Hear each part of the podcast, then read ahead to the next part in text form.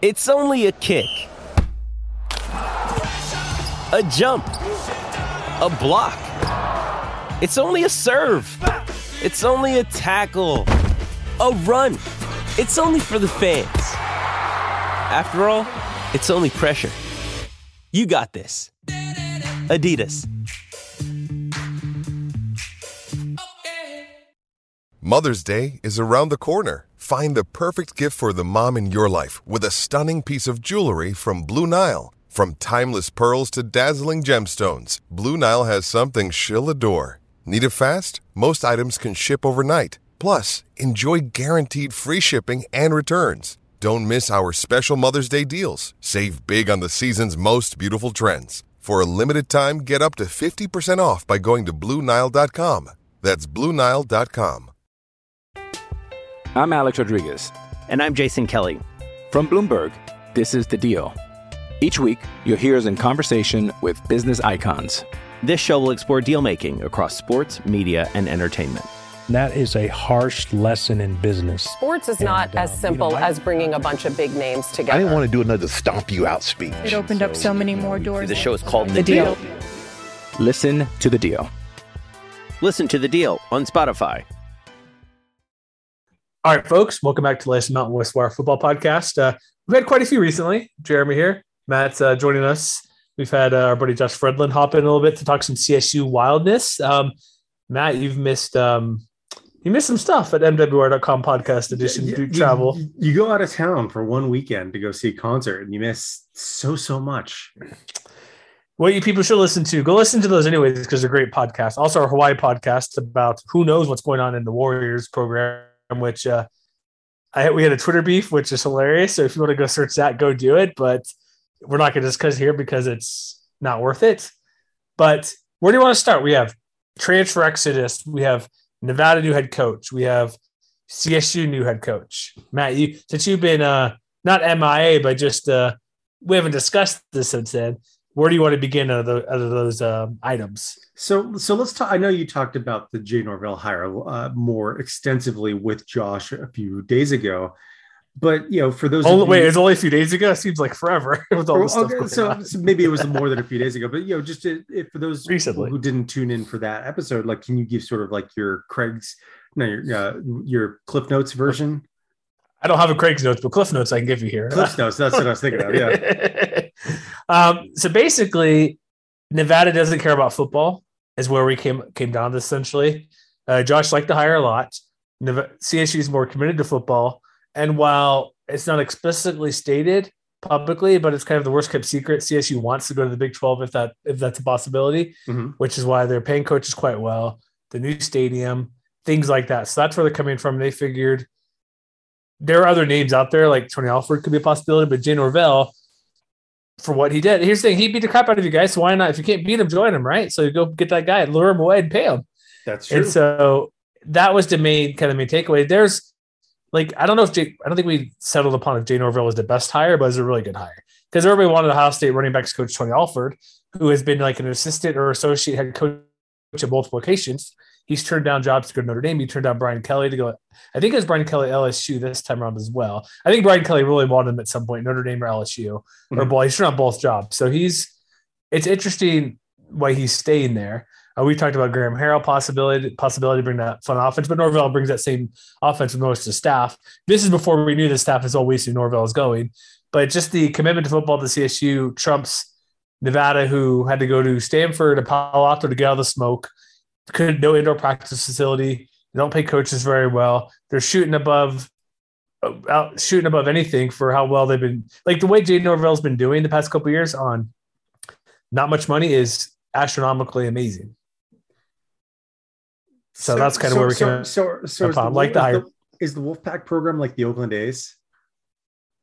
I guess it has to be transfers like Carson Strong, um, Moneyball. We're referring to. If you haven't seen the movie or read the book from Bill James, go do it. But basically, they find players who are good but may not be explosive or superstars. However, I would counter saying Romeo Dubs is a pretty good player, and Carson Strong, who's off the N F L draft, is going to be up top sixty pick, I'm guessing. And that, and but your assessment is, is not I wrong. Think is, is maybe the biggest draw for, for the Norvell hire in particular, and I would say by extension by all you know pretty much all the coaches that they brought with them. To me, the fact that they have developed so much talent is, I would imagine, the most alluring thing about the hire to a lot of Colorado State fans who, you know, it's not like they haven't recruited fairly well. You know, if if they, even if they haven't been on the same kind of like. You know, Boise State, U N L V type level over the last couple of years, like they haven't been slouches, let's say, but they haven't developed talent at that same kind of rate. And, and that goes back, you know, not only from, from the, the Steve Adazio area, but like, I think maybe even going back to Mike Bobo, you know, they, you know, they had some individual successes, but you know, it, those, would you say they were like few and far between more often than not? Outside. Outside of the wide receiver string, which is one of the best in all of F B S and N F L players, they develop that way. Mm-hmm. However, a couple of transfers, um, a couple of defenders like Shaq Barrett, heard of him? He's pretty good in the N F L. Mm-hmm. um, Garrett Grayson, eh, top one hundred pick to the Saints, never panned out to be Drew Brees' heir apparent when he was the whatever pick he was, the third, top one hundred pick. Mm-hmm. Um, Warren Jackson, not did amazing things. We have like Michael Gallup, we have Rashard Higgins, who's hit or miss in Cleveland. Like they, you're right, and the, they have a couple guys defensively in the N F L, but it hasn't been a team thing. Because look at all the quarterbacks that left. Patrick O'Brien left. These quarterbacks transfer when things just he gets hurt. Young guy comes in. A C L tears were some of the issues were injuries recently, but the, you're right. Like overall, they haven't been like the reason July sixth was Mike Bobo Day. Come on, mm-hmm. easy yeah. answer right there. Not since Jim McElwain, but even him. He just – we don't know because he was such a quick quick guy to jump up and increase that team so quickly. I don't know if that's the case either because they didn't fall off too bad under Mike Bobo, but they weren't amazing either. Like they were just, yeah, okay, so we don't know how that development works when you're there for not even two full years. And, and to me, like the most interesting thing is like at least at least in the Mountain West, we like we have never seen anything like this before. You know, not only head coach, like, head coach, yeah, head you know, head coach from one team in the conference to another. Like, you know, we've seen offensive coordinators and defensive coordinators either move up or move down. I think you know, like Rocky Long was the most recent example of a of a defensive coordinator who went from New Mexico out to San Diego State and then back to New Mexico. Yeah. But I mean, exactly. Other than that, like this kind of thing just doesn't happen. And then anywhere, like no, maybe then, well, big time, big be, time, but. And then while we aren't going to be touching like too deeply in a national signing day or anything like that, you know, one thing that has definitely come out of this is the fact that Colorado State has more or less rated the best part, a lot of the best parts of the Nevada roster to, you know, basically fill in the ranks of, of all the players that are departing. So it's not like Colorado State doesn't have their own departures on the transfer portal. And we'll talk more extensively about that in a little bit, but like, you know, Todd Santeo is out the door. You know, fine. I, I'm okay. Hey, if you're a Rams fan, hold on. If you're a Rams fan, applaud that. I'm fine with that. Not not to degrade the kid or anything, but he clearly, while he did get a bit better, I don't think anybody was a super big fan of him. Because is he going to fit too in the type of offense Jay Norvell, Matt Mummy are going to bring over? Not a chance. Well, I guess we'll never know now. I know, I know. Come on, we know. But then, but then, but then, not only that, you know, like you you see coaches making that jump all the time and bringing. Player, you know, coaches with them, like position coaches and things like that. But, you know, how, in terms of like transfer portal arrivals in, in recording this on Wednesday, right, you know, immediately after kind of the early national signing day, how many former Wolfpack players are now Rams? You know, by my count, it's like one, two, three, four, five, six, seven, including, you know, including Melquan Stovall, wide receiver, mm-hmm. including mm-hmm. A J King, who's, you know, a uh, you know, part-time starter at cornerback. Uh, Torrey Horton, you know, another starting wide receiver, Avery Morrow, who was more or less like the heir apparent to Devontae Lee and Toa Tawa in the backfield. And also the, the highest recruited player that Nevada had ever had in quarterback Clay Millen. And, and, oh, by the way, they also recruited two other quarterbacks today. So, you know, it, it, they're definitely giving themselves a massive infusion of talent, you know, that's familiar with the system that is sort of unparalleled. Like, you know, we, we, we've seen, you know, someone like Blake Anderson, for instance, bring over, a, a, you know, a couple of guys from Arkansas State to Utah State, you know, last offseason, but we haven't seen anything like this. And while it isn't without necessarily I mean, there there's still risks involved, chief among them. You know, we'll talk more about it in a minute, but like, you know, Carson Strong's not walking through that door at Canvas Stadium.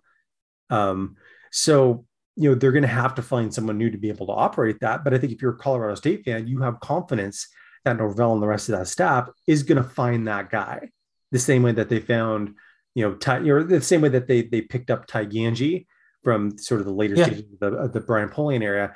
And then, you know, enabled Carson Strong to get his feet wet and then dominate for the last couple of years. Was it, wasn't Carson Strong a transfer as well? No, no, no. I believe he was, he was a freshman. He was, he was the, Nevada was the only college to give him an, an F B S offer, if I remember correctly. Uh, okay. Maybe, maybe I think it's somebody else. Okay. But you're not wrong. Like what Norvell did, like offense is exciting. And what, what talents the Rams have and who's staying. Have we heard, okay. Cause I, you've been doing the transfer portal more than me. Anywhere is Dante Wright staying? Is any word on that? Like, is he moving on?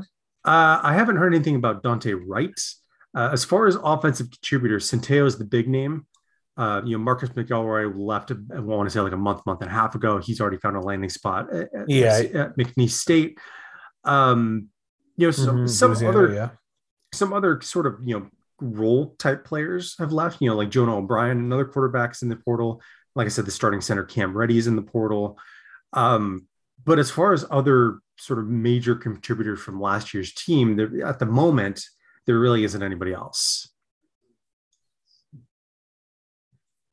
Okay, I was just curious. I was trying to think out loud. Like they, we'll see. But with Mar- Marcus Stovall, if he come in play right away, he'd be the number one wide receiver. Him and Dante Wright, if they both around. Um, I guess the big thing is a quarterback. With Centeio gone, they're kind of starting over at Q B, which will probably mean like the Rams currently have the fourth class to Mountain West with just eleven commits. And, but when you go by average, it's all twenty-four seven average ranking, like per player, because it can be skewed a bit because Utah State has twenty-two commits. They're ranked higher, but they're still average per is pretty good. They are Boise's number one, San Diego State's number two, Fresno State's number three. Have you, well, sorry, I'm reading all that's boring. We're basically, they're about fourth or fifth in per player. I thought they'd be higher. Never mind, because U N L V is actually higher per player, but has only ten commits. But and they're going to be, they are kind of starting starting over at quarterback because who's going to be like who played this year is only Todd Centennial. Patrick O'Brien Brian left last year, so I can still see the Rams next year. Maybe, maybe bowl eligible. Maybe you know what I mean. Like I don't know. Norvell's going. He maybe he'll get a supr- super surprise and play extremely well with this team and coach him up. But they have like Jackson Stratton from La Jolla, California, coming in, three-star Q B. Maybe he'll be the guy. They have a couple quarterbacks in the class. Also a guy uh, from Texas, Braden Fowler, Nick Nicol Nicolosi, Nicolosi, one of those. Nicolosi, I believe. Yeah, a couple three-star guys. So Nicolosi, yeah, and Millen, who Norvell so recruited at Reno. Oh, okay. That maybe I haven't gone that far. There, scrolling through real quick. He, well, he was but, a transfer. That's what I was saying. Oh, okay, yeah, my, okay.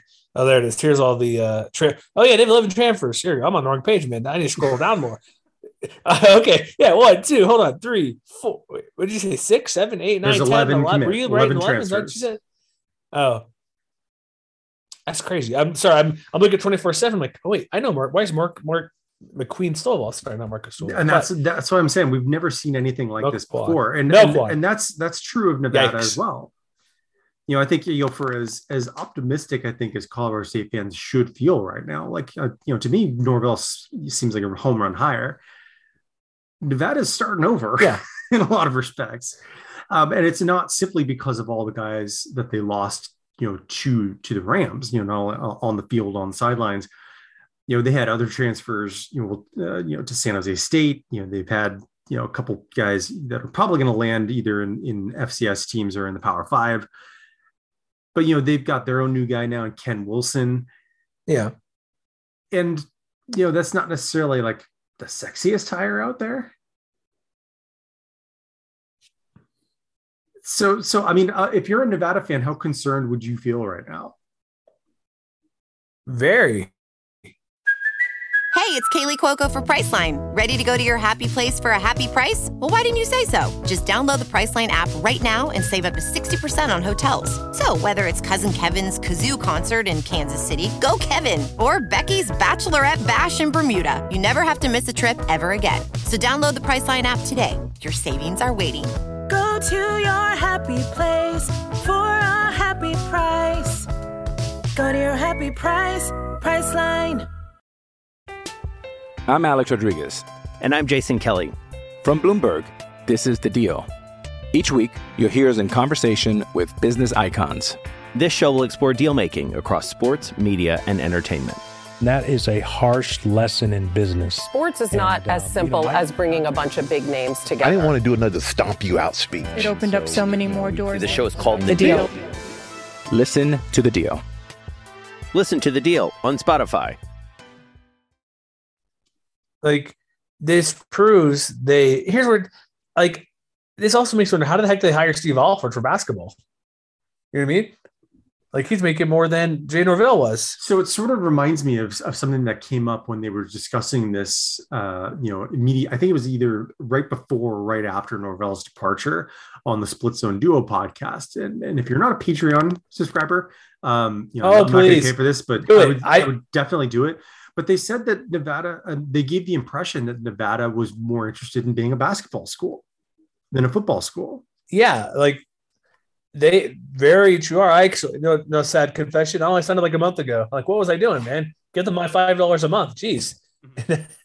But you're right, because Eric Musselman, they Steve Alford. But it's weird because they've had, I know it's F C S level, but massive success with Chris Alt, visionary offensive head coach Chris Alt. They like Norvell took a minute, but you would think once you get going, like, oh, we can realize, hey, we can do this, and we're not spending much money. So imagine if they put in, I always, always this, I brought this up all offseason, only like just a ten percent more. Like, imagine if they do ten percent more here, this, there, get a few things. Like, pay, yeah, I get, because pay's not that much more from six hundred to like eight fifty. That's not a big deal, I don't think. But the big deal is getting the place to practice. You don't have to spend, how much money they spent going to Stanford for like a week when they could have built a practice facility and not go anywhere? You know what I mean? Like, stuff like that. But I don't know why they'd be interested. I know they're good at basketball, but they've the success at F B S level has finally been coming through the past couple of years. Do they not realize that? I mean, I don't know. I don't know. It's just, you know, I, I think there's obviously still a lot of questions to be resolved there, you know, because we don't know who the coordinators are going to be. Obviously, that's always going to make a huge amount of difference. You know, we know Vitala is sticking around at least. And, you know, for as yeah, much true. as much as they lost, they aren't losing everyone.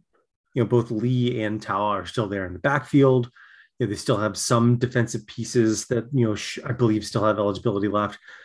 But yeah, it's it's going to be a a really big overhaul and, and maybe a shock to the system of of what Nevada had come to expect over the last few years under Norvell. But, you know, I would say sort of let things play out at least a little bit and see, you know, who they bring in to fill out the coaching staff and what they do between now and, you know, the, uh, you know, the, the later signing period stage. Because, you know, I think they only had like, what, three or four people actually sign today for National Signing Day? Not that many. But I have to imagine that they're going to give serious consideration to raiding the transfer portal to shore up some of the, you know, the talent exodus that they had. And then, you know, maybe use the rest to, to think long-term as far as, you know, maybe, you know, identifying pieces who can be part of that new foundation that can, that can grow together. And even if they, you know, unexpectedly end up taking a lot of lumps in twenty twenty-two, that they'll find themselves in a better position to sort of have that hard reset and then get back to being more competitive. Because I think the last thing you want to do is to go in and get a bunch of like JUCO transfers or anything like that and try and give yourself a shot in the arm. You know, like it, it, it works in some circumstances, like it, like it did most recently with Utah State, but there are other short term, like, you know, like it did in, in Bob Davies last year, for instance, in New Mexico, where just, it just didn't. And so I think they have to, that really, was a bit know, extreme on what they wanted. So they have to give a lot of care, I think, as to how they decide to build out the roster from here, you know, whether they go for sort of that instant impact to try and remain competitive, or whether they say, okay, fine, we're going to tear it all down, take our lumps next fall, and build something that's sustainable again. So, you know what the problem with this hire is? I'm just now reading more up on it. I didn't realize, you know, Chris Alt basically made this hire. Well, I mean, is that necessarily a bad thing? Yes and no. Yes, because he's not the A D, first of all. Like you were and saying. this. Well, I'm just, I'm just saying, like, you're not the boss, so it just like not Urban Meyer length. But I'm just saying. Yeah, um, I mean, but, and, and that's a that's the huge difference. Because I think that I know I think is where our listeners' minds are likely to go. But the thing is, like, Chris Ault is is Nevada, so that right there is is someone that is is a, a tremendous uh, you know familiarity with that program, with that region, knows what it takes to build a winner there because he did it multiple times. And like I said, even if Ken Wilson doesn't necessarily like you know scream impact coach right away. You know, he's a guy like he he coached at Nevada for what, nineteen years? Something like that. But here's the thing, it goes to the past when the past was good, but it's like you need to go to the future, man. Also, you know where Ken Wilson came from? He was the co-defensive coordinator of this Oregon team. Um, that I watched them play Utah twice. Could not stop a basic offense with three tight ends running the ball down your throat. Just saying. I'm like, there's that, but also like bringing back a guy. It's like, let's go back, rewind to Chris Ault era. It's like, well, no, like why? I know he's there from what, like you said, twenty years, almost eighty-nine to two thousand twelve. Like it's hard to find something extremely positive about this hire. You got spurred. So let's go back to the guy who know who we know who will stay. It seems like they're settling for something. I'm not sure what better or else they could have done. They could have got a better O C with an exciting offense to keep going what they want. Who wants a defensive coordinator? Well, maybe they maybe last they, game they saw saying, get their butt kicked can. in by a team. You know, maybe they have that, you know, the capacity to unearth some, you know, up and coming offensive coach talent. You know, they did it with Nick Rolovich before he came, you know, the head coach at Hawaii before he went to, to Wazoo. So it's not, it's not like they haven't done that before, you know, sort of building out that coaching tree.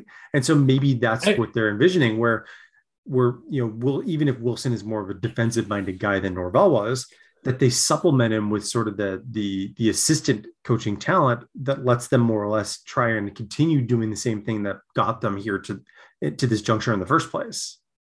It might be, but it just seems like they were settling for a guy who, like I said, a guy who knows he's going to stick around for a while because he's a Nevada guy.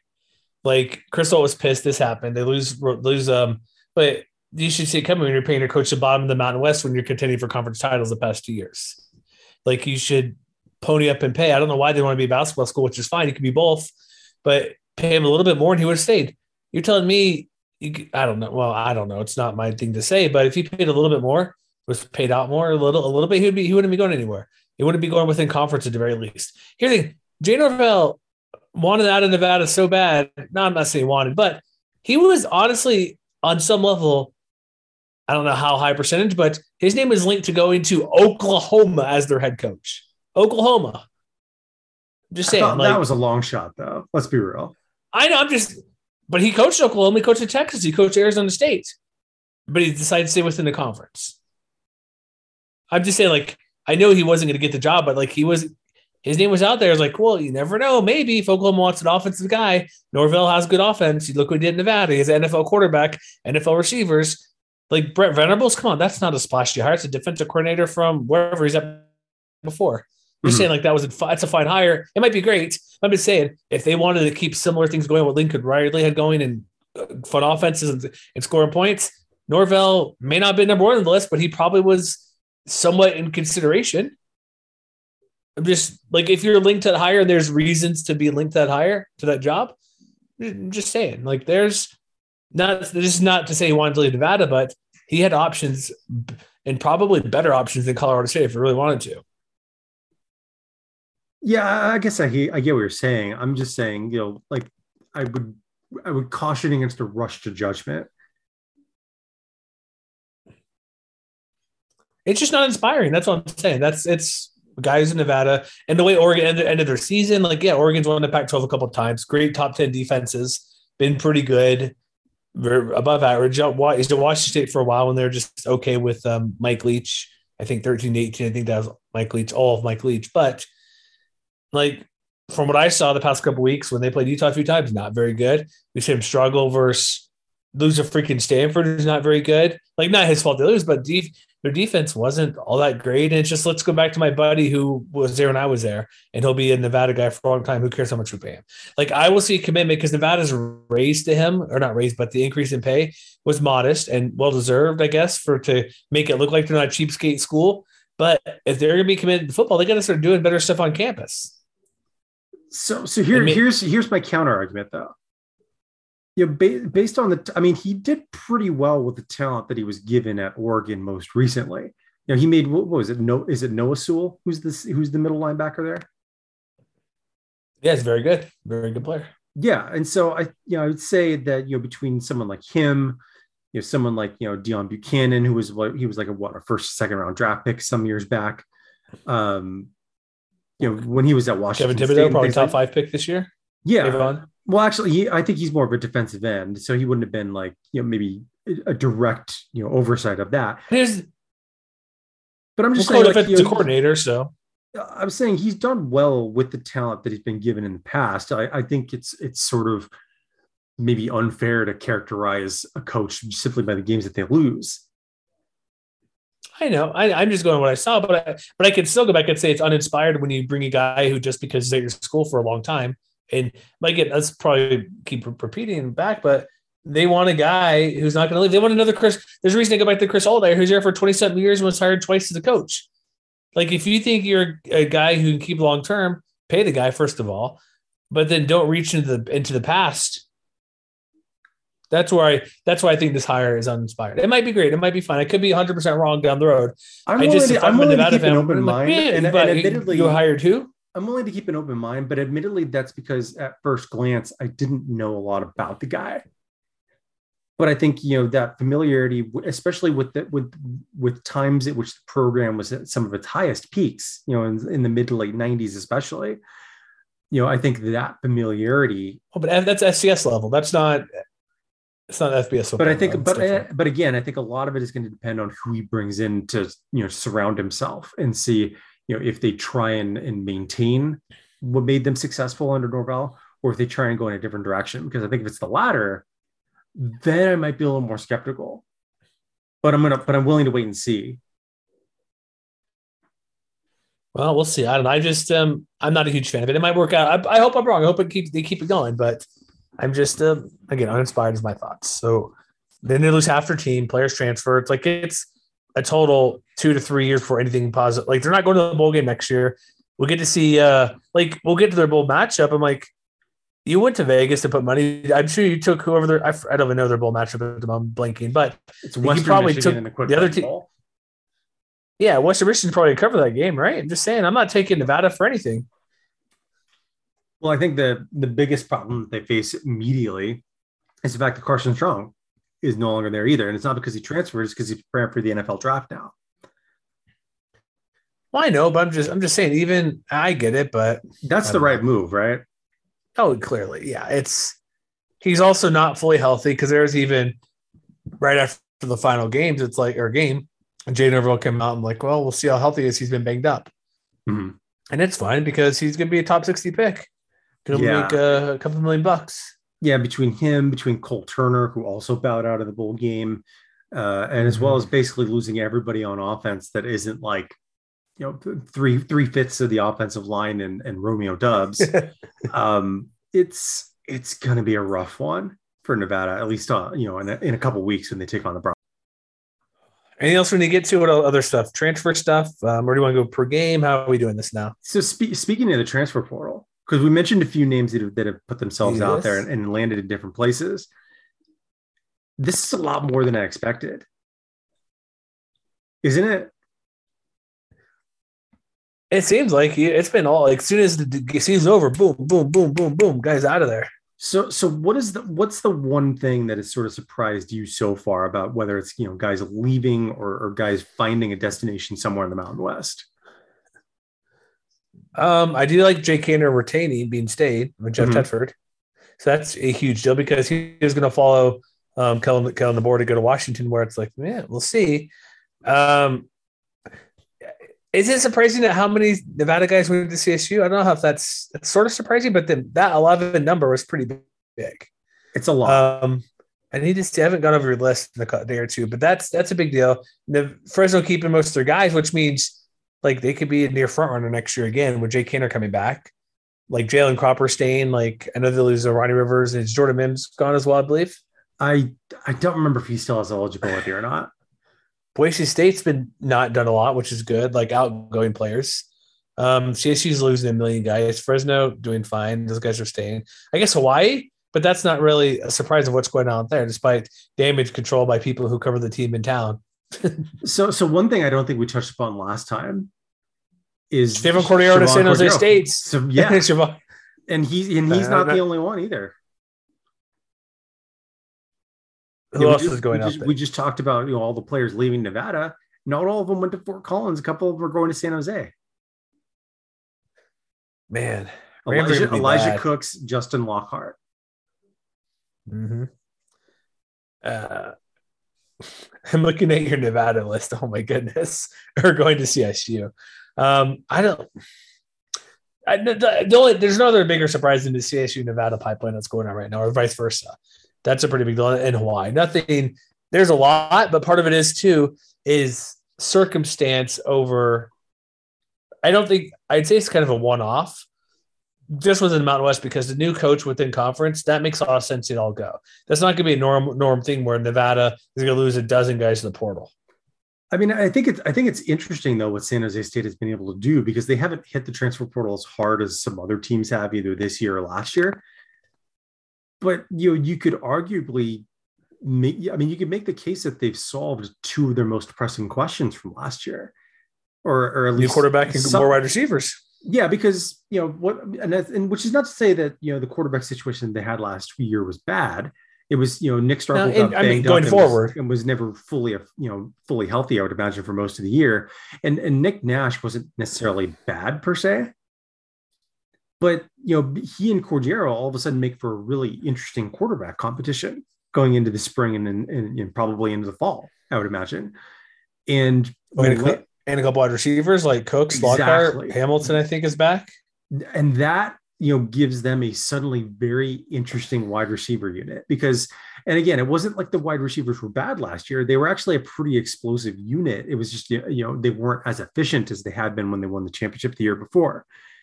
But I think, you know, between yeah. that, that trio of players, Cooks, Cordero, and Lockhart, all of a sudden the San Jose State's looking a lot more interesting than they did a couple of weeks ago when they were sort of not necessarily playing out the string, but the, you know, it, there was, I would say, little doubt that the, that the season didn't go the way they expected it to. Yeah.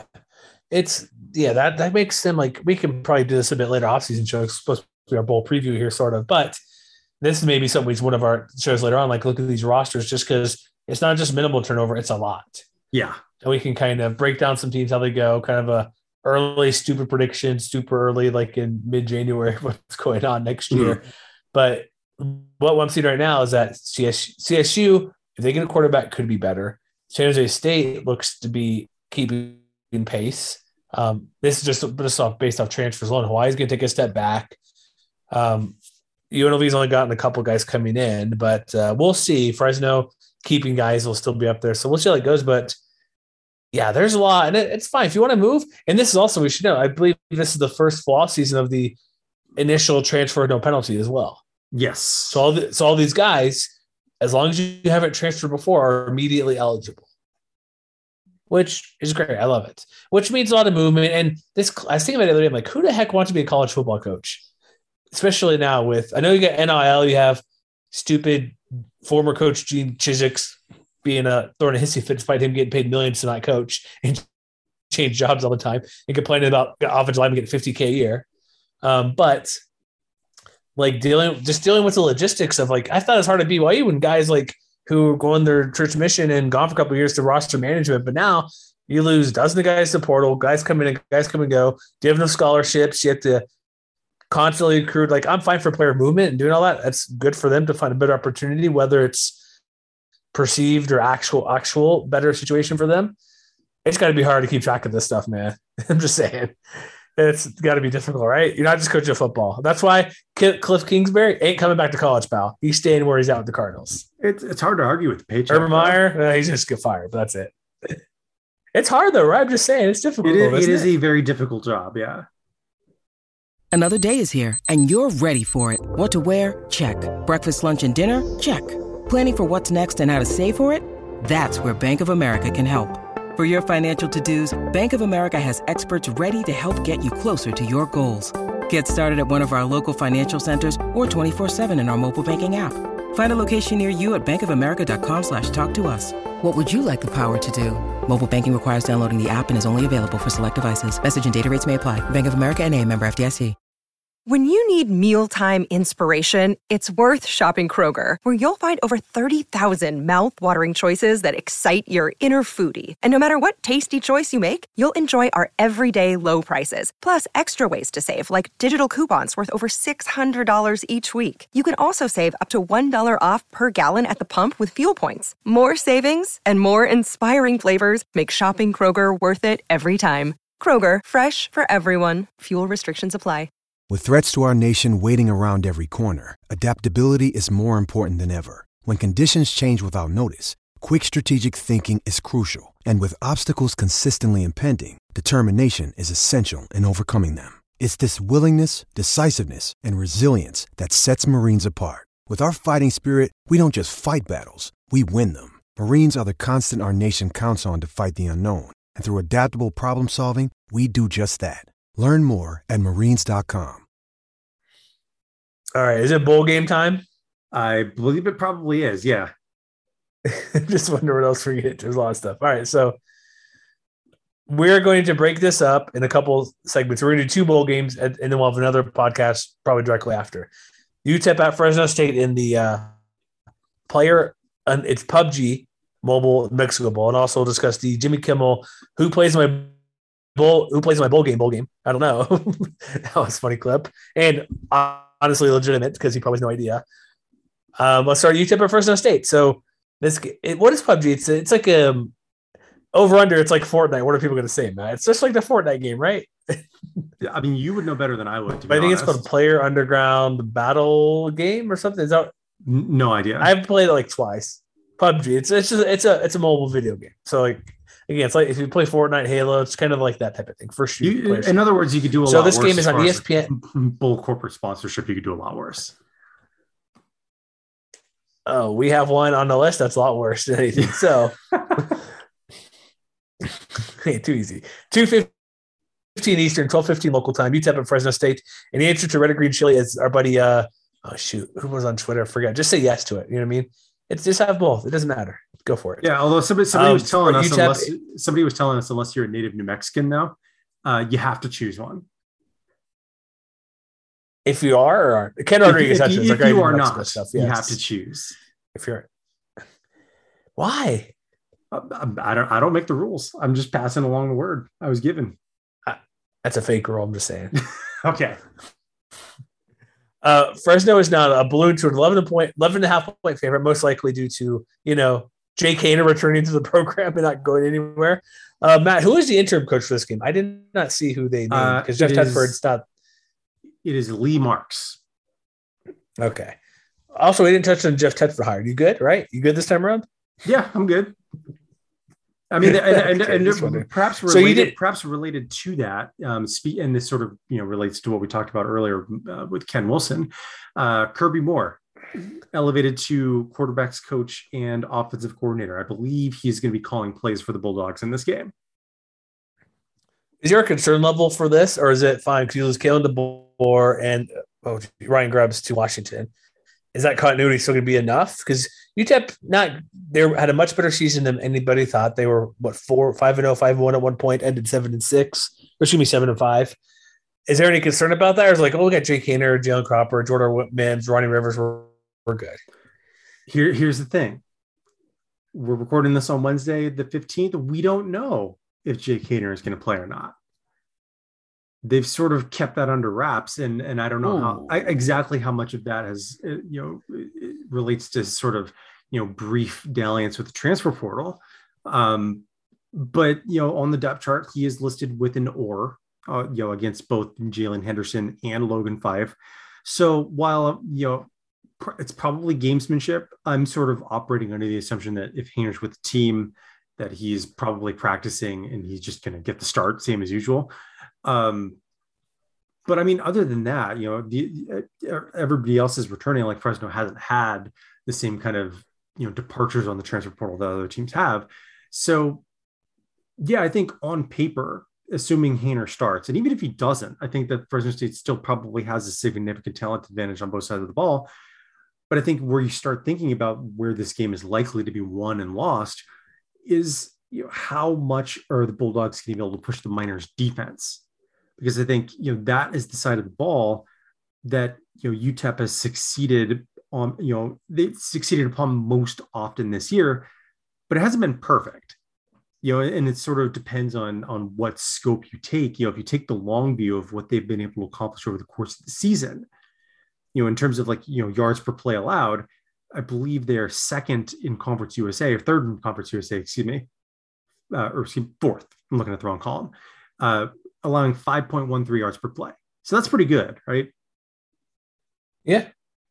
But conversely, if you look at what they did against tougher overall competition, especially in November, that number jumps to five point eight three. Hmm.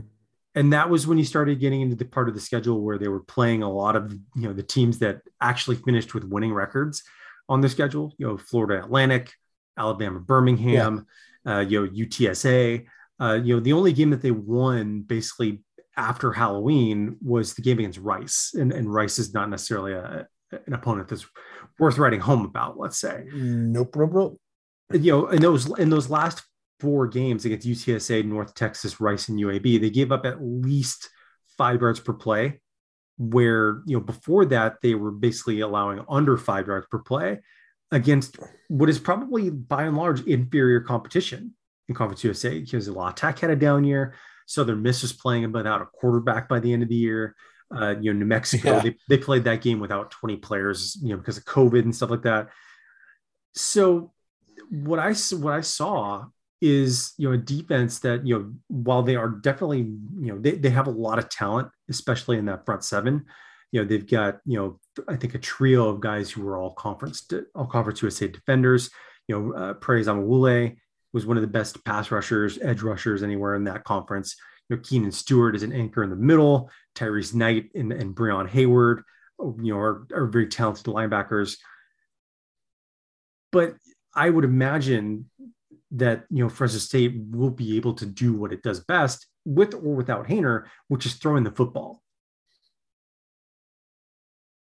Yeah, that's what you do really well. So it's pretty simple, right? So it seems I, like. Yeah, and and I think that's because, you know, U T E P has, you know, they've been very productive, but a lot of that has been, you know, in their ability to like stuff the run, for instance. So like, you know, in terms of like overall defensive stuff rate, for example, you know, they're twelfth in the country with a stuff rate of twenty-one point seven percent on defense. So that's pretty good.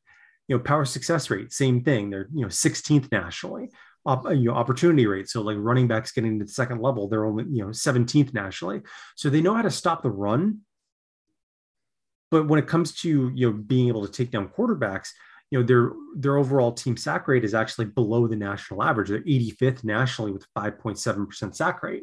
And so I think if I'm Fresno State, regardless of whether Haener is starting or not, I, I look at what I do and I say, well, if it's not broke, why would I why would I fix it? You know, I'm I'm an offense that throws the ball, you know, nearly sixty percent of the time on on early downs. Why not just keep doing that? No, it makes a lot of sense. Why? Why would you go stop? Like, why did you go against something that works very well? Because the running game has been okay for Fresno State, but passing game, whew, off the charts, right? Exactly. And I'm getting credit to also like Dana Dimmel there in U T E P. Like he's turned things around because they've been just garbage. Oh yeah, like beyond. I know they've lost what? Four, what did you say? Four or five? They they did not end the season very well, but overall, yeah, it was four or five. Only with that Rice wouldn't be mentioned, but they. Besides that, they've been, I don't know why that really happened later in the year, but they were productive and really good. And it's great for them to be here in this game, but this, this is a tough draw. Um, like, I don't know, man. It's this is going to be a game where Fresno State outmatches U T E P almost in every aspect. Like you did your Q and A with um, oh, Adrian uh, Brodus of six, six hundred A M E S P N U T E P, or I mean, excuse me, El Paso, West Texas.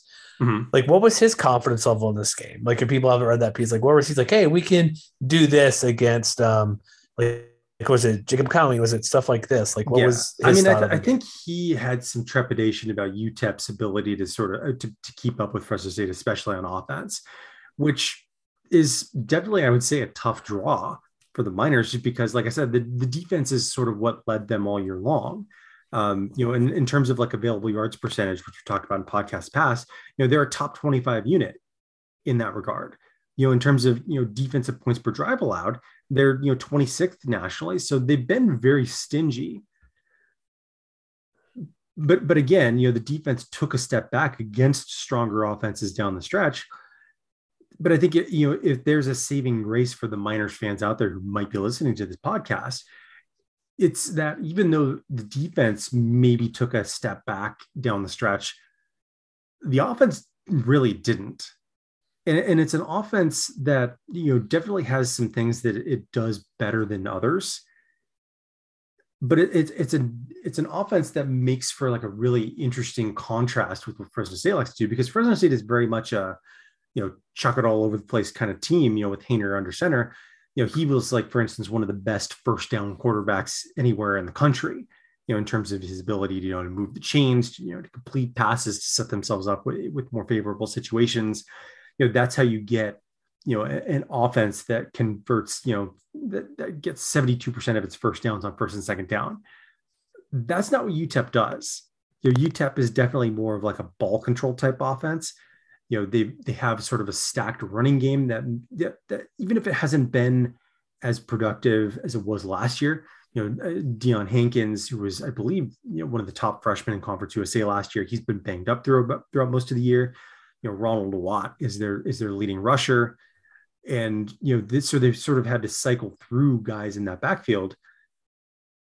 But while they may not have the most efficient offense in the country, they've got a very explosive one. And I think that that's going to make for a very interesting matchup, especially if U T E P can, can you know, give their quarterback, Gavin Hart- Hardison, a lot of time to throw. You know, one of the things that was most interesting to me, you know, looking at the matchup for this game is the fact that, you know, Gavin Hardison, like, they don't necessarily throw the ball a lot at U T E P. But when you look at, you know, the number of big passing plays he's been able to generate this year, you know, you compare him to someone like Bailey Zappi at Western Kentucky, who, you know, if you hadn't paid attention to the Hilltoppers last year and this year, you know, they were maybe the most pass happy offense anywhere in the country this year. You know, their quarterback threw it six hundred thirty-nine times and had, thir- okay, so six hundred thirty-nine times, and he had thirty-four passing plays of at least thirty yards, right? So by comparison, yeah. Hardison, yeah. Hardison had thirty-one, and he did it in just three hundred thirty-two attempts. So that, so for those of you who, who don't like to do math, that's a shade under ten percent of his throws that went for thirty yards. And and and while that's sort of is, is anchored a little bit by the fact that his completion rate was only fifty-six percent this year, you know, it's yeah. definitely sort of like an, an all or nothing kind of, I, I don't want to call it all or nothing, but it's, it's an offense that isn't afraid to take shots down the field, especially because they have the talent to do so. You you mentioned Jacob Cowing in passing, uh, you know, a, a couple minutes ago, but, you know, he's one of the better wide receivers anywhere in the country that absolutely no one talks about. But, you know, how many, how many yards per carry or yards per catch did he average this year?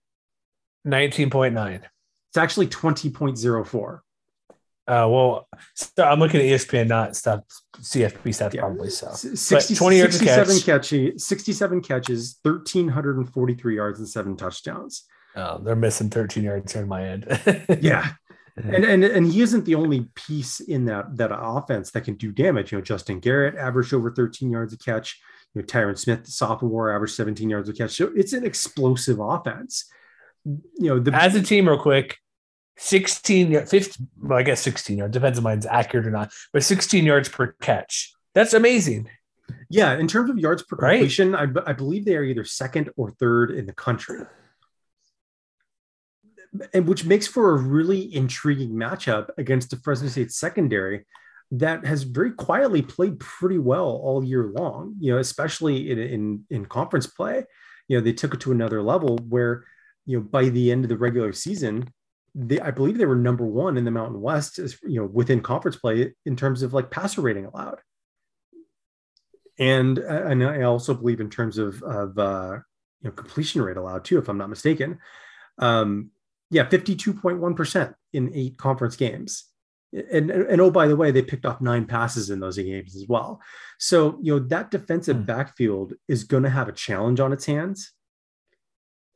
And, and, but if that, but if the front can get home, if they can put pressure on Hardison, which admittedly is probably easier said than done, you know, they don't necessarily have, you know, a one kind of like all conference dude in their, on their offensive line, but, you know, their, their starting five made all but one start this year. So like, you know, four starters played in all twelve games, you know, the center, you know, missed one game. So they're definitely a seasoned unit. And when it comes to, you know, you know, keeping Hardison upright, they've been very good about doing that as well. You know, their, their sack rate allowed, I believe, is in the top thirty nationally or just outside of it. So it's sort of a strength on strength matchup because we know Fresno State can get after the quarterback, but they may have a harder, or rather a more difficult challenge than they maybe would have expected coming into this game, just because, you know, U T E P isn't yeah. a, it isn't a perfect offense, but that's one of the things they do well is they protect Hardison and give him time to throw down the field. Yeah. Barely one second, just over one second game. That's seventeen yeah. on the year. Like they, that's, that's going to be a thing. Like that's, I think that can be the difference in this game. Like the running game, it's hit or miss because of injuries and who's healthy, but still decent enough. Yeah. But so like, like so, if, so, if that so, secondary can get beat, that's where game can be had. Yeah. So, so case in point, you know, to put that in terms of like expected points added, which I think is always kind of an interesting metric. By E P A per rush, the Miners are one hundred seventh nationally. They're actually in the negative in that regard. Um, and, and, and maybe it's worth noting, Fresno State is also in the negative. They're one hundred twenty-first nationally. But in terms of E P A per pass, U T E P is fifth. Interesting. So they are a very explosive passing offense. And, and by contrast, the Bulldogs defense in terms of E P A per pass is seventeenth nationally. So, you know, that's a credit to, you know, pretty much that entire unit. You know, Evan Williams was the, you know, the guy who collected most of the accolades. You know, he's an all-conference guy. But everybody back there can make a play. And so, you know, whoever ends up seeing the lion's share of the responsibility on, on Cowling in particular, you know, if they can keep him in check, you know, that's going to bode really well for Fresno State's chances to run away with it. If they can't, then it's the kind of game that could, that could maybe devolve into a shootout that nobody would have expected. But the over-under is like fifty-one points this game. That's not very high. No, it's not, which is sort of surprising. I would have thought it would have been maybe a touch higher. Did you take the over when you put some money on these games? Uh, I didn't actually take the over on any of them, but I mean, if I had, I would definitely take the over on this game. So, so I, my one key area, which I'll kind of mention again real quick, is that U T E P pass offense versus Fresno's pass defense. Do you have a particular area matchup you want to see that might make the difference? I mean, I honestly, I. It depends on what they do with Cowling because, you know, he's the guy who can play out of the slot. He's the guy who can play outside. So is, is Fresno State going to play a lot of man coverage to try and keep up with him? Or are they going to, you know, slip into zone and, and maybe risk finding, you know, you know, soft spots underneath for him to be able to thrive and not necessarily, you know, stretch the field per se, but to do damage with space underneath. Okay. Do you have the advanced numbers, what they say for this matchup? I do, as a matter of fact. What do we, what do we got? So uh, F E I likes Fresno State by twelve point four overall. Uh, Bill Connolly's S P Plus metric also likes the Bulldogs by fifteen point three, eighty-one percent win probability. And uh, our, our sort of acquaintance, Parker Fleming, at StatsOWar on Twitter, his stance, advanced stats preview gives the Bulldogs a seventy-two point nine percent chance of winning, Uh, with a projected margin of roughly thirty-one to twenty-two. What do you say? I'm, I mean, I'm tempted to hedge a little bit because I don't know if Hayner's going to play or not. If he plays, I think they're going to win and cover pretty easily. I think if he doesn't, the Bulldogs will probably still so what, win, like but points? I don't know. I don't know if they'll cover. So I, I tried to split the difference a little bit when I wrote my preview of this game. Uh, I said Fresno State thirty-four, U T E P nineteen. So I do have them winning and covering. All right. I am going to go a little bit lower. I don't know, lower, but thirty-one fourteen for Fresno State. All right, then. So I, yeah, I just think even, even with or without Hander, I think they get about thirty points. If he plays, like I could say, I could be inclined to say forty, but that's if he plays, but I'm not sure. We obviously don't know. That's why I go a little bit lower, thirty-one fourteen. Mm-hmm. Next game, A B C, Utah State, Oregon State, four thirty local time in SoFi Stadium, where is that the home of the uh, Rams and Chargers, right? That is correct.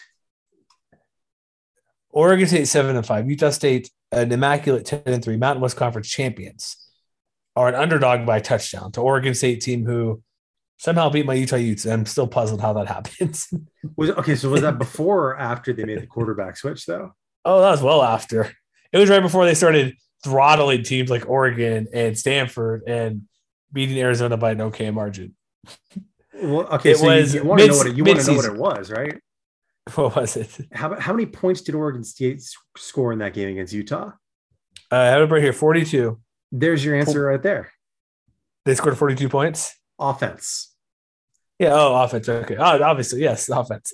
And, but and that, that that's that's really where you start having to talk about this Beavers team because, you know, maybe of, of all the games on, on the Mountain West's postseason slate, this one is the one that is likely to devolve into the biggest shootout of all. Oh, that's what over-under is what? Six, um, I had it here, sixty-something. It's uh, that's, yeah. sixty, sixty-seven and a half. Yeah. And so, like, you know, for instance, you know, I, I sort of like to talk about both the traditional and advanced metrics. So, like, but in layman's terms, if you're looking for a reason why that's the case, Oregon State was number one in the Pac twelve in yards per play, six point four four. Um, you know, in terms of, you know, points per drive, they were a top twenty unit. They averaged nearly three points per drive. You know, by contrast, I'm trying to look up where Utah State was. Uh, Utah State on offense averaged two point five yards per drive. So there's about a half point per drive difference between them. You know, uh, available yards, uh, you know, per percentage drive, you know, they were top twenty team, basically twenty-first overall. They earned fifty-five percent of their dr- yards on, on average per drive. This is an offense that can move the ball at will against this Utah State defense if they're not prepared. So, so I'm thinking, you know, is that is the defense that showed up against, you know, San Diego State and a lot of those, in, you know, maybe more inferior offenses down the stretch going to come out swinging, you know, like, you know, like, like they did against the Hawaii game or whatever like that? Or is this going to be a situation where they get rolled again the exact same way that they did against Wyoming? Because I think both of those things are on the table. You think so? I mean, maybe it, and I think a lot, I, well, and a lot of that is going to depend on just how much disruption that Utah State can generate. Because what's interesting to me about this game is, come on, fact- Devin Tompkins, don't, don't, don't, do not disparage your offense with Devin Tompkins. Oh no, no, I'm not, I'm not. I'm talking, I'm talking about, I'm, Oregon, kidding, I know. I'm talking about Oregon State's offense versus Utah State's defense first and foremost. Because hold the- on, wait, time out. We have breaking news that's okay. Tangentially related to Mountain West. Former Mountain West coach, University of Utah, Urban Meyer, is out. Okay. I, did, I had to bring this up Why, like moments ago. Oh, this is hilarious. Sorry to interrupt this, but that that's, that counts as news within our within our stratosphere, right? I'll allow it. Thoughts real quick? Do you care? Good. I mean, I, I, you know what? Um, congratulations to Brandon Blake, our Nevada writer, and the only Jacksonville yes. Jaguars fans I know. Also, congratulations to me because Texans are going to beat them again this year next weekend. There you go. There you go. Oh my gosh, my radio show tomorrow is set. It's going to be fun. All right, continue uh, with Utah State's offense being awesome. So, so before we get into the skill position talent, I think that, you know, the one thing that's going to make the most difference in whether Utah State can hang around or not. Can they crack Oregon State's offensive line? Because, you know, we we we had this sort of a similar question last week against the, the Aztecs offensive line, you know, because they had, you know, a couple of high-end talents like Zachary Thomas, William Dunkel, and, you know, they just went up and, and basically ran through them like butter, you know, butter in a hot night, basically. Oregon State, though, might be an entirely different animal. As a unit, they are one of the four finalists for the Joe Moore Award, which is given annually to the nation's best offensive line. Um, so if I just want to run down a few numbers for you real quick, average line yards per carry, they're number one in the country, three point two six. um, opportunity rate, they're sixth. Power success rate, again, number one in the country. Stuff rate, they're fourth with an eleven point three percent stuff rate allowed. And oh, by the way, they could protect their quarterback Chance Nolan better than just about anybody else in the country too. They've allowed a sack rate of just three point two percent, which is seventh overall. And so I think this game is going to start and end, you know, pretty, you know, quickly or not, based on how much Utah State's, you know, front seven can, can basically get past that offensive line and, and take down Nolan and, and B J Baylor. If they can stop them behind the line of scrimmage, get them behind schedule more often than not, then that's going to go a long way, which is, you know, maybe a strength on strength kind of thing. Well, like, I'm not going to come out here and say that Utah State's overmatched in that regard. They've definitely played a lot better down the stretch, especially in terms of their ability to disrupt. You know, they, they basically dragged themselves from being a below average pass rushing team to an above average one, you know, but, you know, including last, you know, the, the, the championship game a couple weeks ago, um, you know, by a lot of those same metrics that I just threw out there. You know, line yards per carry, stuff rate, power success rate. Utah State's in the top ten by those by those measures as well. And so I think there's there's a lot of potential little things upon which this game can hinge, but that's the one big thing that's going to turn the tide in this game one way or the other. Is is Oregon State going to be able to assert their will and remain balanced in doing so? Or is Oregon State, or excuse me, or is Utah State going to be able to set a tone the exact same way they did in a lot of games down the stretch? That's the big if, in my opinion. It also depends. Like, I don't want to say Utah State's lucky, but if you look at Bill C's win expectancy after the fact, like they're like a seven and six team. Yet, we all know Aggie fans won ten games and they're great. But if there's any hiccups here or there, that could be a problem. Like we, like you kind of been getting at. Yeah. Um, they. Here's the thing: the Utah State San Diego State game is not going to happen again. Clearly. Because what went wrong for the Aztecs went wrong, and what went right for Utah State basically went right. Oh no, I'm saying like, this is this is a whole other animal. Well, I, I know it's. I'm not. We still have, we still have to bring the whole season into context where there were a couple games here or there where they probably should have lost, but they didn't because they're they found ways to win. The only game I would say that's not the case is the Colorado State game where they just uh, kind of got a little lucky. I would say. But that's I about mean, it, really. I mean, let's put it like this. This is, I mean, this sounds weird to say. This might be the best offense that the Utah State has played all year long. Yeah, I can see that. They B Y U's offense is pretty good. That's true. It's up there because Boise State won because of turnovers. Because remember, the not the outgaining I don't care about, but the yards per play was Utah State favored in that game. That was mm-hmm. just short fields and, and turnovers. Unfortunate tur- turnovers, yeah. Washington State, they're okay. Yeah, this is a at at worst the third best offense. This this is a top twenty offense by S P Plus. So yeah, so it's up and, there. Yeah, and and like and again, it's not simply because of like you know one particular contributor. Like you know they've got you know Nathan Eldridge, who was you know one of the better you know the centers anywhere in the country. You know he knows how to you know keep that you know unit together. You know, Brandon Kipper is a multi-year starter there. Joshua Gray, you know, stepped up as a redshirt freshman. And, and oh, by the way, they've got a pair of really good tight ends too, who know how to, you know, pass, catch, and block, you know, Tegan Quatoriano, Luke Musgrave. Um, so, I mean, you know, it's, it's just as likely that they're going to try and line up and punch Utah State right in the mouth, you know, maybe play more ball control um, than Utah State has seen a lot of this year. And I would say a lot of that is prefaced by the fact that, you know, Oregon State likes to run the ball on early downs more than just about anybody else in the country. They, they run it sixty-three point six percent of the time on first and second down. And, and a lot of that is because they're really good at it. You know, they, they have the offensive line to make it work, and they have the running back to make it work in B J Baylor, who, oh, by the way, led the Pac twelve in rushing yards this year and averaged six yards a carry in doing it. Yeah, it's pretty good. I see it's Oregon. Pretty good. Yeah, and the Oregon State, like, this is a team also, they're pumped for this game because they have not been a very good football team the past couple of years. That's true. They, have, they haven't been to a bowl game since twenty thirteen. When Sean Mannion was there, when they had Mike Riley, kind of went down a little bit, Gary Anderson. But, like, their team is like, okay, like, they we also saw them play Hawaii where they lit them up, which is a bit surprising earlier in the year. They beat U S C, which, whatever, we don't care, but they, the only games they lost were they the Colorado and Cal game are weird that they lost both of those. Losing to Oregon, fine.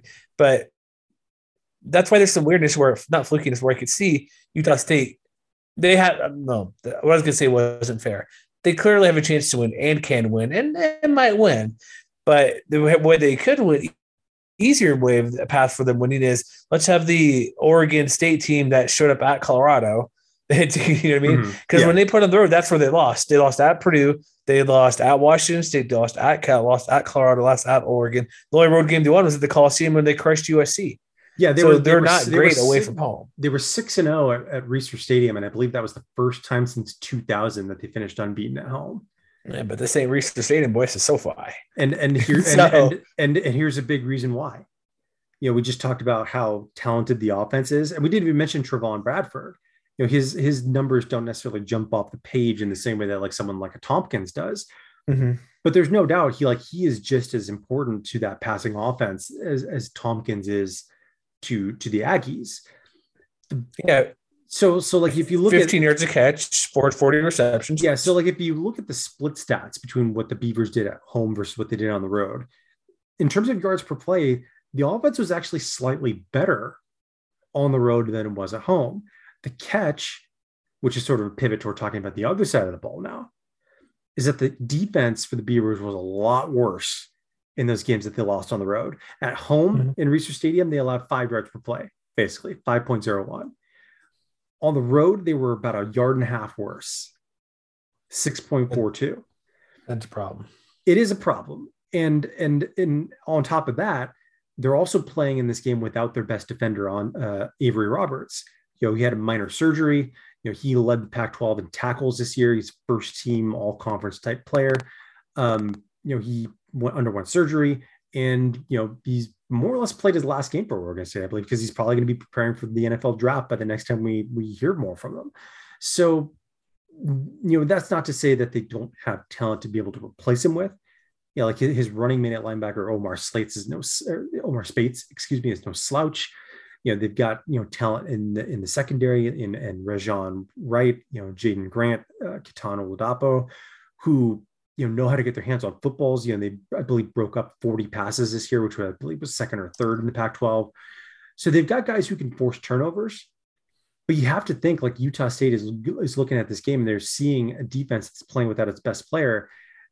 And they think to themselves, okay, we should feel comfortable about going out and doing exactly what we want to do, which is throw the football and, and attack early and attack often. And see if Oregon State can stop us. Maybe it's that's a good possibility. Yeah, I mean, if if, if I were Anthony Tucker and Blake Anderson, I would I would basically look at Logan Bonner and be like, "Go win me this game." Do it, yeah. Throw because there's going to be this might be first to forty, yeah, possibility because Utah State's defense overall is not amazing. Like they did good versus San Diego State. On certain certain plays here or there, like they shut them down, and mostly the running game, passing game's not trying to shut down Aztecs. Apologies, not sorry Aztecs, but it's true. Their defense is not great, so the Oregon State is going to find path to move the ball. But look at the when you see Oregon State, like they're I had this schedule in front of me. Like look at like giving up is fine, but like Hawaii twenty-seven points, um, thirty points here. You know what I mean? Like. They, yeah, I mean, their defense okay, is okay, but Stanford's it, garbage. But there's parts of the season where if you give up thirty-nine to Cal, that's a problem. thirty-seven to Colorado, that's a problem. Yeah, like let's put it this way. You know, point, points per drive, we just mentioned the Beavers are top. They're basically nineteenth on offense. They're one hundred first on defense by the same measure. And by available yards per play, or excuse me, available yards per drive earned, you know, they're, they're twenty-first on offense, one hundred eleventh on defense. So there is really no excuse for Utah State not to try and do what it wants to do, which is throw the football early and often and dare Oregon State to stop them. I don't think they can, though. That's the thing. I think also key in this game, to a lesser degree, is Calvin Tyler Junior running the ball a little bit. Maybe this time off he'll be more healthy and be ready to go. Yeah, I mean, so, I, I, I, but I think his role is going to be more as like the the closer type role. Like if Utah State can play its game and get a lead, then I think you can count upon Tyler Junior and Noah to be like, okay, let's try and grind a little bit of clock and, and, you know, take the air out of the ball, if you will, and see if we can, you know, do something with this lead. The possibility. I, I just don't know if they'll be able to have a lead like that. Maybe Seaborn Scarver has a, a kick returner, special teams flip the field a bit. That's a possibility as well. Mm-hmm. But I don't know, man, this, this game, like the, I like the points. The more I look at it, the more I see what we've been reading through and discussing. And we'll see if our buddy Andy Dykoff likes about, he's an Oregon State guy. So he's like rooting for the Beavers. So we have to, maybe we need to remove him from our D Ms for the week, for that night, just to see. Who knows what'll happen. But I like, like this could be one of the more exciting games of the weekend. Like there's a bunch of bowl games. Oh yeah. Like they're off at thirty something points per game. They, they're very good. Like everything I already mentioned, third down efficiency, about fifty percent. That's they go wild, for, by the way. Yeah. fifty fifty-one percent and fifty-two percent up there on fourth down. Yeah. They've and, gone, and oh, oh, by the way, you know, Utah State's also really good in that regard too. Like, yeah, yeah. I believe they're they what, second. They're first in the Mountain West, forty-four point five percent overall. And third down, I think. Yeah. Yeah. Down. Yeah. twenty-one times. They go for it about once or twice a game on fourth down, Oregon State here. So look for a lot of, hey, it's fourth and three at my, at midfield. We're going for here, it. Why here's not? the, here's, you know what I mean? the here's the big difference though. All right. So we just talked about how good both of these teams are on offense on third downs. Mm-hmm. Do you do you happen to know the difference between them on defense? I don't know. I don't have that in front of me now. So Utah State was second in terms of opponents' third down conversion rate, thirty-four point seven percent. You know, that's behind only San Diego State in the Mountain West. Oregon State dead last in yeah. the Pac twelve. They've given up over fifty percent of third down conversions as well. And so, you know, to me, you know, that is another instance where, you know, maybe that's some, you know, something's got to give, I would say. Clearly, that, that's that's why there's going to be so many points in this game. Oregon State will keep drives going and not allow drives to stop on their end. But I do think, I think the show, wide receivers show, who has the best player? Like Blake Anderson, really good. Or, no, sorry, head coach, excuse me. um, Logan Bonner is what I meant to say. Like Devin Tompkins, clearly the best player, best quarterback combination out there. They have decent, like defenders are okay, like Shaq Bond, Vijay Vongtapong, A J Vongtapong, excuse me. There's some pretty good players out there. Justin Rice, obviously. I just, I don't want to say it's the first one to make a stop, but if I'm leaning toward who will, I think it could be Utah State because while their defense hasn't been overly great, they have a couple guys like Justin Rice who can make plays. Look what they did in the Mountain West title game, how many sacks T F Ls they got after San Diego State. So, they don't even have an amazing game. They seem to have some big plays, timely plays. Yeah, I think that one thing for Utah State is they need to avoid turnovers one last time, which, you know, they've had, they had more success doing that down the stretch. And, and the one turnover that they had against San Diego State at the championship game didn't really hurt them all that much. But again, you know, you're still talking about an offense that has exactly one game this year where they didn't turn the ball over at all. And while Oregon State isn't necessarily like great shakes about their ability to create turnovers, you know, again, we, you know, we talked about all the talent in that secondary and, you know, they've proven they can get their hands on footballs and make them pay for mistakes. And the offense is good enough to, you know, be able to, to, you know, play ball control if they want to and, you know, keep the Utah State's offense off the field. That's probably the best case, and it can be done because, like I said, Aggies defense, eh, just okay. Yeah. So seven-point line, what did the advanced numbers say? Because I think this is going to be closer than touchdown.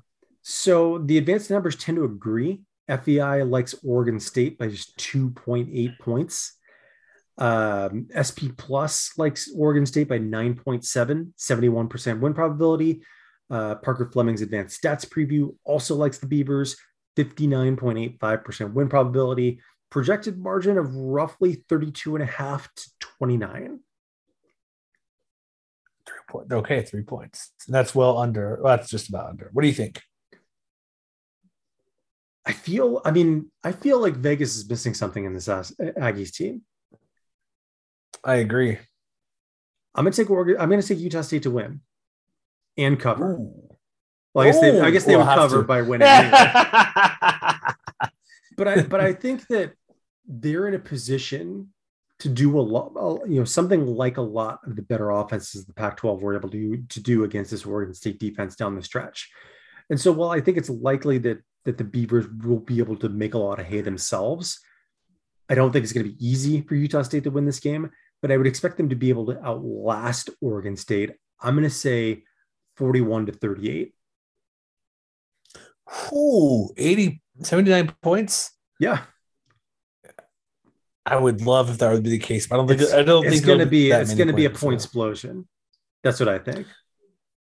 I, I think that's right, because we've already mentioned passing game, Tompkins, all these guys, Calvin Tyler, Bonner, everything that could happen for B, like B J Baylor, all these guys out there on this team that could do different things.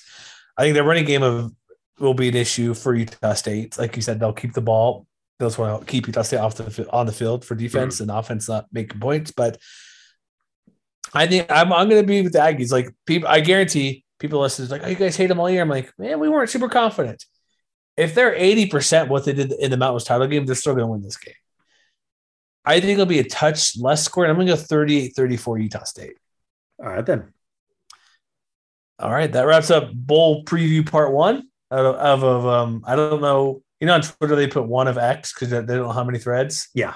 We're going to do this. This is one of X bowl previews. I'm not there sure how many we're doing. Because like, we'll have a couple.